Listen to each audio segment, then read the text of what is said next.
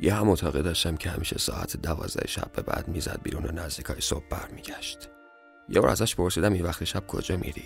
گفت آدمایی که شب از خونه می‌زنن بیرون پر از حرفن واسه گفتن اما کسی رو ندارن واسه شنیدن. برای همین دست خودشون رو می‌گیرن و می‌زنن به دل خیابون.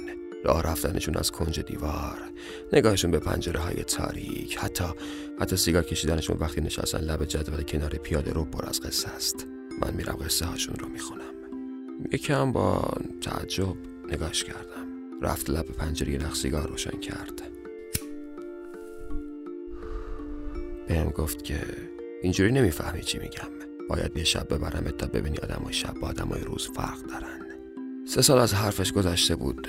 این نصف شب که بعد از خستگی پیاده روی طولانی نشسته بودم لب جدول و سیگار میکشیدم و زل زده بودم به پنجره تاریکی خونه قدیمی. یاد حرفش افتادم. شده بودم آدم شب.